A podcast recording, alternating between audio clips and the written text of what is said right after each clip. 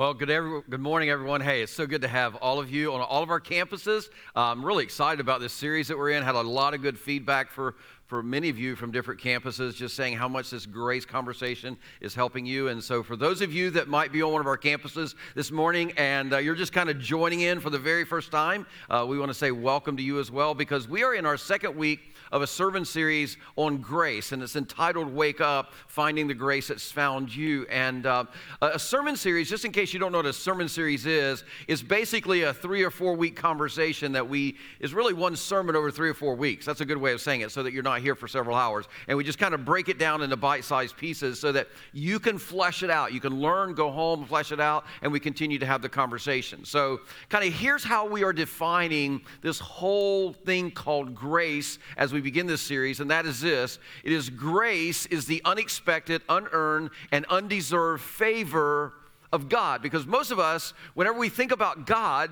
we don't think of God as giving us his favor. We think so many other things because, and it's why it's such a hard concept for us to grasp. Because if you really stop and think about it, grace isn't normally how things work in our world, is it? I mean, like, you just don't get things given to you. You, you have to earn them. It's like you reap what you sow, you get what you deserve. And, and, the second reason this is a hard concept for us to grasp is because most of us, as I said, we were not taught that this is how God's work, that it's about His favor toward us. See, most of us, like our perception of God is like, if you want to be in a right standing with God, then like you better be good enough to make God happy. Because we've been told, like, there are these standards, and if you live by these standards, and, and if you're able to meet God's standard, then God is happy with you. But if you don't meet those standards, then God is like angry with you, and judgment's on its way, right? Isn't that kind of how we've been taught? I mean, like, we've not been taught that there's this amazing thing called grace that turns God favor toward us. In fact, if you were with us on Easter Sunday or even last week when we started this series, we, we learned that our Heavenly Father really does extend abundant grace to us. And we also have learned over the last week is that until we experience God's grace for ourselves, it is like impossible to extend that grace to others. It's like we have to experience this kind of grace to be able to give that kind of grace to the people around us. Now, here's what's so remarkable about this thing called grace. Whenever enough of followers, people who call themselves followers of Jesus Christ, they embrace this so personally that it becomes like this everyday practice of their life to extend grace to all the people around them. That's when Christ followers make the greatest impact in this world. In fact, throughout history, starting with the early church in the book of Acts, the church has always been the most attractive. The church has always been the most appealing. The church has always been the most engaging when the message of grace was the most obvious. And that really makes perfect sense when you really stop and think about it. That grace, what it does is it really does address all the big issues and problems that we face in this life. In fact, here's what we're going to kind of discover today about this thing called grace, and that is this grace is the solution for sin, sorrow, and death. You might even want to write that down that grace is the solution for sin, sorrow, and death. I mean, think about it and think about all the circumstances and all the situations and all the problems that you have in your life, when you, when you think about what's happening around you in our communities, in our country, and even around the world, like all of those issues and all of those crises, they can be traced right back to one of these three things sin, sorrow, or death. They are either a problem that was created by your own sin or they're a problem that comes out of the sorrow that was created because somebody else sinned, or they're a problem that is related or some kind of sorrow that you're experiencing because of some death. But the reality is is grace is the answer for all of the big issues in our life. It's like grace is how God addressed the mess that we created in this world. In fact, the reason that we do church and have a church, have the gospel message going out is because we carry the most important message in this world. And here's the thing it's the message of grace. And if we as Christ followers would fully engage in living this, in sharing this message, I'm telling you, the message of grace will not only change your life, it'll change your friends' lives, it'll change your community's life, the community that you're in. Because here's the thing, as we're about to see, through grace, what God does is He steps into our mess and He provides us the hope that we need where sin has messed up our lives so drastically and so violently. So, today, what we're going to do is we're going to pick up where we left off last week so that we can see the importance of why the message of grace is so, so vitally important in our world. So, if you got your Bibles, again, this is going to be an easy find. We're going to read a few verses out of Genesis chapter 2 and chapter 3. And so, if you have your Bibles, you want to go there. It's the first, um, first let, or written, written uh, part of your Bible. You want to go there, chapter 1, chapter 2, and chapter 3, you can find it. Now, these chapters, chapter 2 and chapter 3, basically what they do is they explain to us how sorrow and death were introduced into this world and how they all showed up at the same time. But more importantly, these verses, what they do is they explain what God did to remedy these biggest issues that sin, sorrow, and death caused in our lives. So, what we're going to do is we begin reading today in Genesis chapter 2, verse 7. Now, what we're going to read, it takes place after what we looked at last week, and that is after God has created the heavens and the earth. And he, it takes place before any sin or any sorrow or any death has existed. In fact, here's how the part of the story begins today Genesis chapter 2, verse 7 it says, The Lord God formed the man from the dust of the ground and breathed into his nostrils the breath of life, and the man became a living being. Now, th- this isn't when Eve was created. I mean, that comes a, a couple verses later in this chapter. But as we saw last week, God created mankind. This includes man, women, everybody who follows. He, when, he, when he created us, he chose to create us in his image, which means this that we were created with something that no other part of creation has. We literally have the thumbprint, or some people say we have the DNA of God within us. And what that means is this is that you and I, we were created to have the ability to experience community and experience communication with God.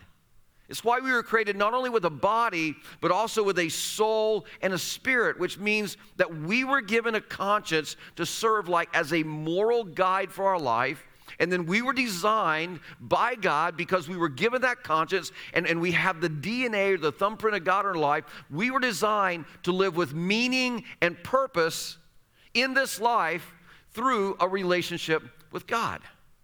Now, here's the thing don't take that for granted.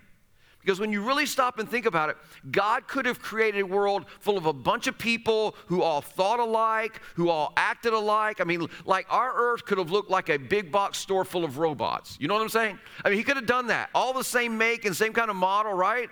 But instead, as an expression of his grace, don't miss this, as an expression of his grace, God created each of us with our own individual uniqueness, our own individual passions, and our own individual purpose. See, that was God's expression of grace to all of us. He made us all unique individuals as an act of grace.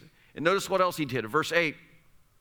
Now the Lord God had planted a garden in the east, in Eden, and there he put the man that he had formed. Now, don't miss this. Now, the Lord God had planted, literally, he, he created, he, he designed this garden in the east, and then he put the man that he had formed. And this is really amazing. If you just happen to read through this chapter, you just kind of blow by that. But you got to think about if God has planted a garden and God has nurtured a garden, as we read, I mean, this thing is just amazing. I mean, it's like God didn't just create Adam and say, okay, you need to go figure out how you're going to survive. You need to figure out where you're going to live. No, no, no, no.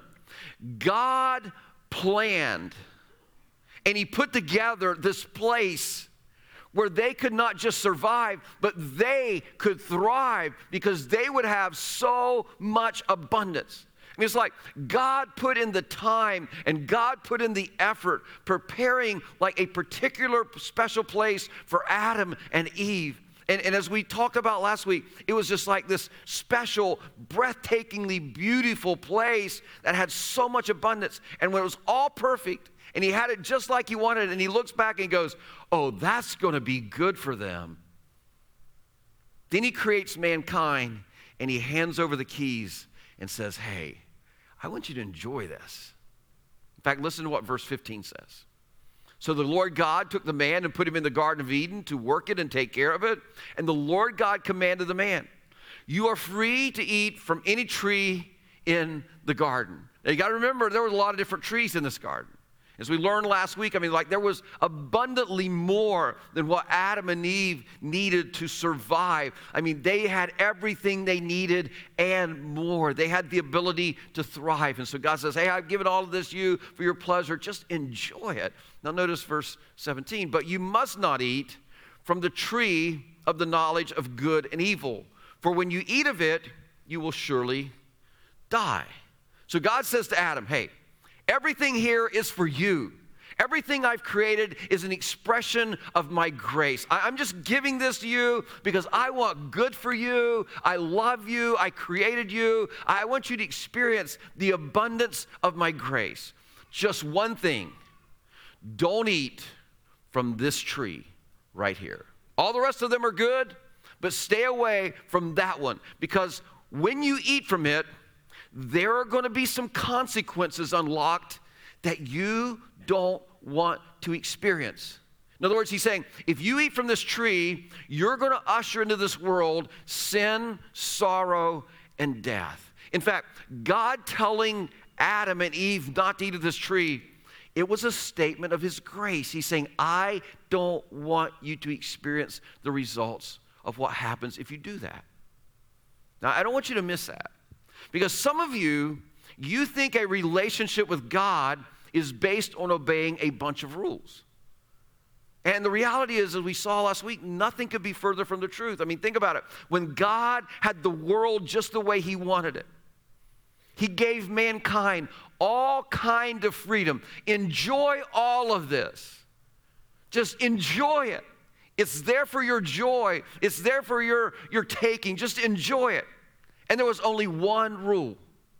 I mean, there was like freedom to eat from like hundreds of trees and plants. He's like, make yourself at home, enjoy everything. There was only one simple tree that God said, you need to stay away from that tree. See, here, here's the thing God's grace is extravagant. And when we live in His grace, His requirements, they were minimal. So every day, think about it this way Adam and Eve, they get up in the morning and they basically have a choice to make. They get to decide whether to trust God or not with this incredible gift that God has given them, this place to live. And, and for a period of time, we don't know how long, but they trusted God. And as a result of them trusting God, they're enjoying the grace of God, they're enjoying the abundance of God, and there is no sin, and there is no sorrow, and there is no death in this world. I mean, there's no deception, there's no drama, there's no guilt, there's no shame. Instead, they're like enjoying a perfect, uninterrupted relationship with their Heavenly Father. Imagine that. Can you imagine how amazing that would be? Like, no stress, no drama, no sickness, no pain, no difficulty. It's just this wonderful world and where there's abundance and the presence of God. Wow. Now, if the story ended right there, our lives in this world, it would be so much different, wouldn't it? I mean, can you imagine a world with no sin, no sorrow, and no death? A world where there's like no natural disease, no, no natural disasters, no danger, no pain, no suffering, no stress, no fear. Can, can you imagine a world like that? Well, that's where they were living. But unfortunately, in spite of God's extravagant grace, the story doesn't end there. In fact, in Genesis chapter 3, verse 1, we begin to uncover the explanation to all the problems that you experience and that I experience in this life. Notice what happens in Genesis chapter 3, verse 1. Now, the serpent, and this was referring to the means through which um, Satan came to deceive Adam and Eve and tempt them. Now, the serpent was more crafty than any of the wild animals the Lord God had made. He said to the woman, Did God really say you must not eat from any tree in the garden? And the reality is, no, God didn't say that. I mean, we just said, read that He said that you can eat from hundreds of trees, only no to one. So Eve's reply was this The woman said to the serpent, We may eat fruit from the trees in the garden, but God did say, You must not eat fruit from the tree that is in the middle of the garden, and you must not touch it, or you will die. Now, notice Satan's reply.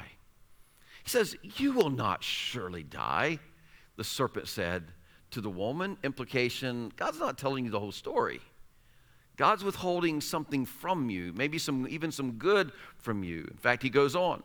For God knows, he elaborates on that, God knows that when you eat of it, your eyes will be open and you will be like God, knowing good and evil. In other words, Satan's saying to Eve, listen, God's holding back from you.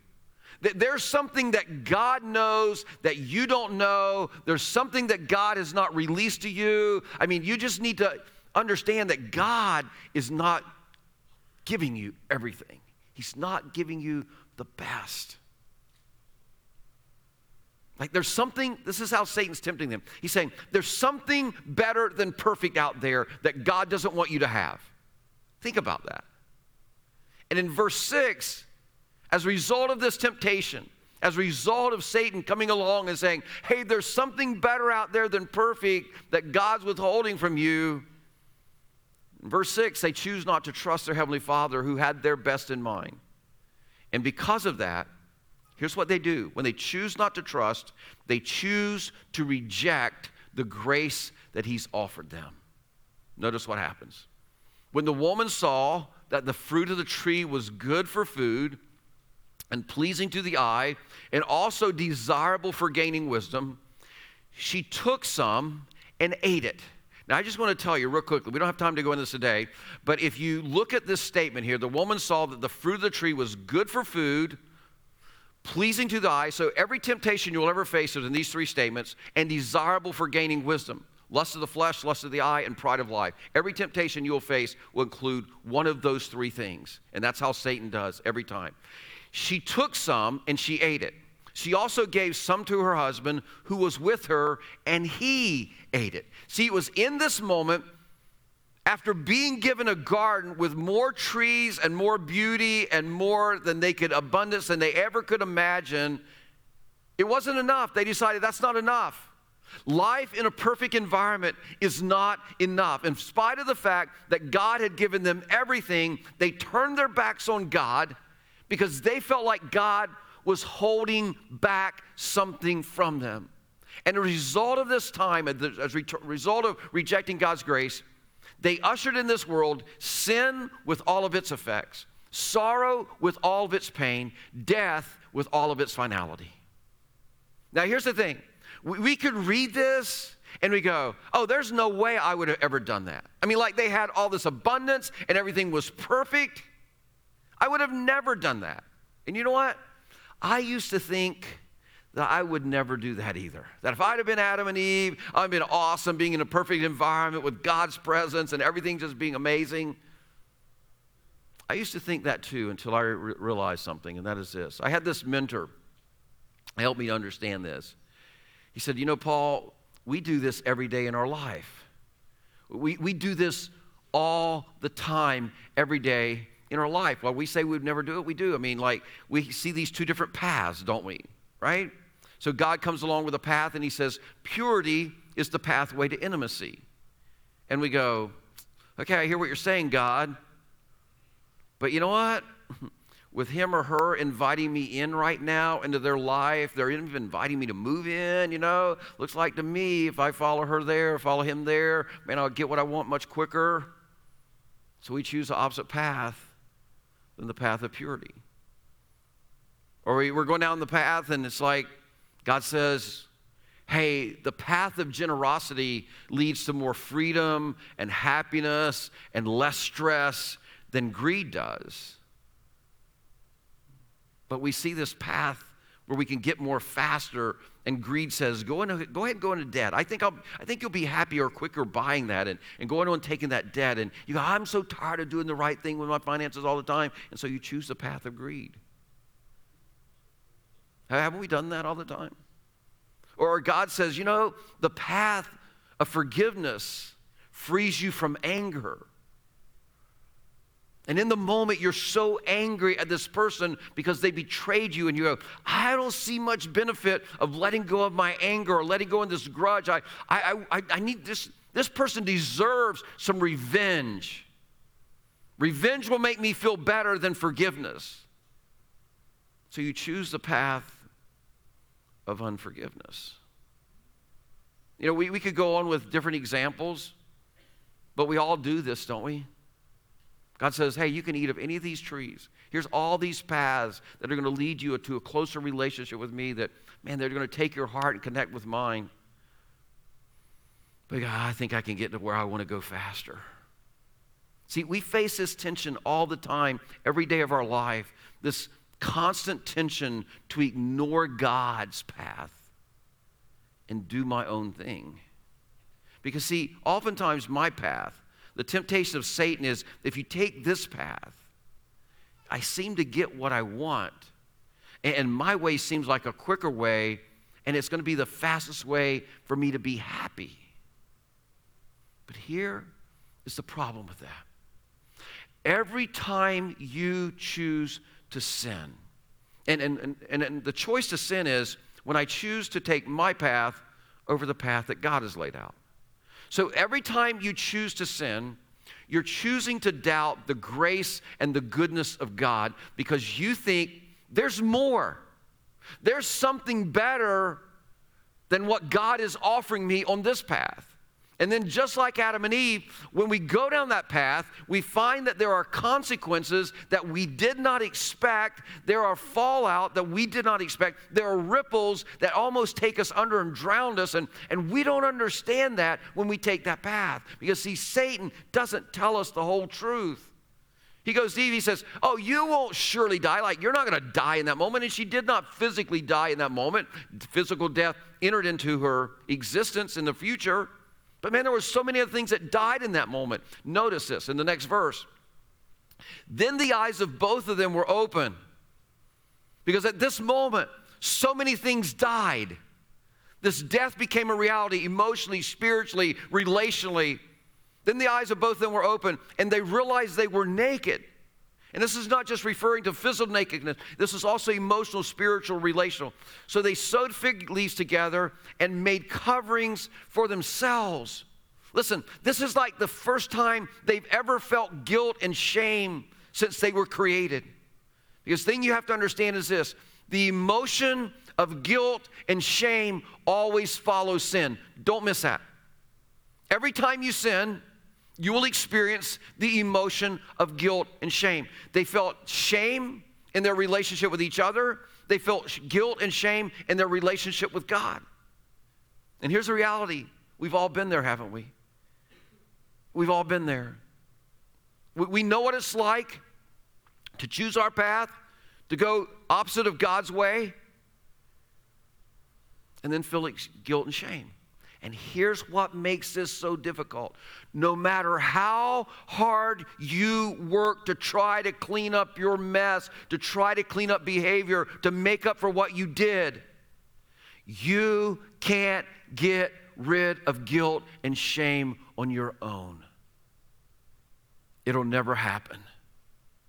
You can't clean up your mess. You can't change your behavior. You can't make up enough for what you did to get rid of guilt and shame on your own. Don't miss this. In fact, let's read on. Then the man and his wife, they heard the sound of the Lord God as he was walking in the garden. Because, see, they made fig leaves, they made coverings for themselves, trying to make up for their guilt and shame. But notice it didn't work. Then the man and his wife heard the sound of the Lord God as he was walking in the garden in the cool of the day, and they hid from the Lord God among the trees of the garden. Now, here's the thing you, you read that and you could go, oh, that really seems foolish to hide from God in a world that He created, especially with Him as all seeing and all knowing. But we get it, don't we? Because, like, when we sin, isn't that what we do? Like, we stop praying as much. We start reading our Bible as much. We stop attending church as much. We stop showing up to our small group as much. I mean, like, we quit having conversations with people who are going to hold us accountable spiritually because we want to hide. And the reason is simple See, sin isn't just breaking a rule of God. Don't miss this. Sin is not just breaking a rule of God, it's much greater than that. Sin is you deciding to break your relationship with God because you think there's something better out there. Don't miss that. Sin is you deciding that you are going to break your relationship with God because you believe there is something better out there than what God has to offer. So every time you doubt the goodness and the grace of God and choose that path opposite of God's path, you're choosing to break the trust you have in God, and broken trust leads to broken relationships. And before you know it, you're doing just like Adam and Eve. You're hiding from God. You're avoiding God because you know what you've done. And just like Adam and Eve, you are filled with so much guilt and so much shame that you hide. Now, here's where this starts getting really, really practical.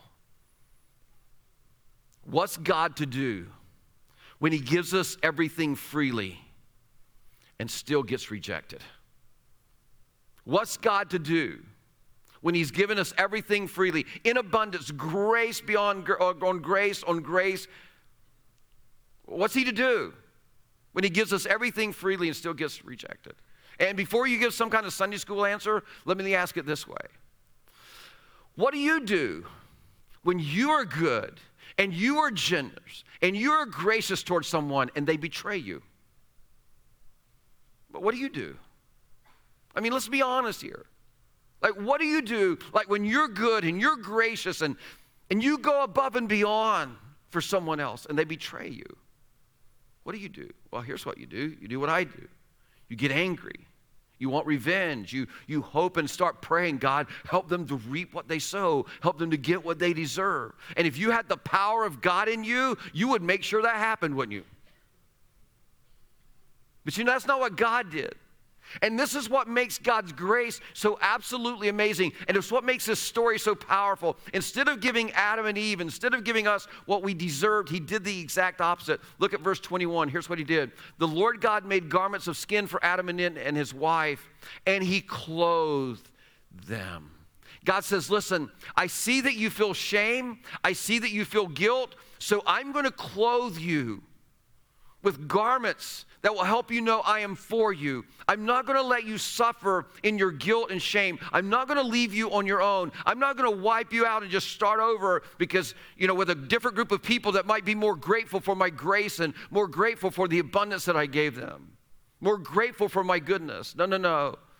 In fact, God says, No, what I'm going to do is I'm going to get personally involved in helping the pro- solve the problem that you just created. I'm going to get personally involved in providing a solution for your sin, your sorrow, and your death that you're going to experience. In fact, another way to put this is this because of God's extravagant grace, God chose to clean up what we had messed up. And that's amazing when you stop and think about it. Like in His grace, God says, I see the mess that you've made in terms of our, our, your relationship to each other and your relationship to me, but I'm not going to respond with like immediate judgment or condemnation or more rules. I'm simply going to extend my relationship to you again. Like there's going to be natural consequences. Is there going to be? Yes, and, and you're going to experience those. But my grace is still there for you. My grace, it will never go away. And while it is awesome and amazing to think about that God's extravagant grace caused God to choose to clean up what we had messed up, Never underestimate the cost to God to clean up what you messed up and what I messed up. In fact, when Adam and Eve sinned, God clothed them. Remember the verse? God clothed them in garments of skin, which means God had to shed the blood of an innocent animal to extend his grace and to cover their shame. And I am sure that just had to be shocking to Adam and Eve in that moment because they had never seen anything die before. They had never seen bloodshed die, happen before. And just as we remembered on Easter a couple weeks ago, centuries later, God sent his son, Jesus Christ, and he his, sent his son to shed his blood on the cross to pay the debt that Adam owed for his sin, and Eve owed for her sin, and you owed for your sin, and I owed for my sin. In other words, because of God's extravagant grace, He extended a relationship with us again, just like He did for Adam and Eve. Once and for all, through Jesus Christ, God cleaned up what we had messed up, what you and I had messed up, through Jesus' death on the cross for you and for me which is why a right standing with God comes through faith in Jesus Christ by His grace. Folks, that is the power of grace. So as we close today, um, there's two groups of people that I, I want to address. The first group of people is those of you who are followers of Jesus Christ and, and you've experienced this extravagant, abundant grace.